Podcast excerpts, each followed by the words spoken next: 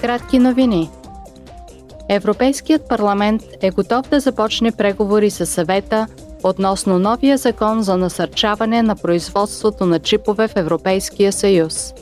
Целта е да се осигури снабдяването с тези малки полупроводникови пластини чрез стимулиране на производството и иновациите и въвеждане на спешни мерки срещу техния недостиг. Стремежът е делът на Европейския съюз в световния производствен капацитет на интегрални схеми да нарасне до 20%.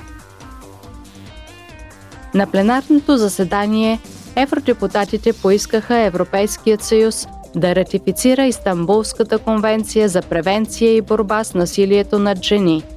Шест години след като Съюзът подписа конвенцията, тя все още не е ратифицирана поради отказа на шест държави – България, Чехия, Унгария, Латвия, Литва и Словакия.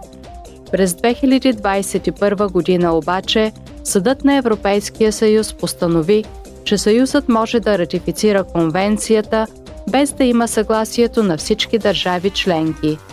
Всяка трета жена в Европейския съюз е била подложена на физическо и или сексуално насилие. Евродепутатите одобриха вчера резолюция относно стратегията на Европейския съюз за колоездене. Те поискаха създаването на по-специализирана инфраструктура за колоездене и на места за паркиране на велосипеди, както и намаляване на данък добавена стойност. Целта е да се стимулира велосипедната индустрия в Европейския съюз и да се улесни екологичният преход. Еврокомисарят Янес Ленарчич заяви в пленарната зала – Колоестенето има огромен потенциал за смягчаване на последиците от изменението на климата, като предлага альтернатива на пътуванията с моторни превозни средства, особено в градовете. То може да намали задръстванията и проблемите с качеството на въздуха в градските райони, като в същото време доведе до ползи за здравето, свързани с по-активния начин на живот. Колоесенето остава достъпен вид транспорт.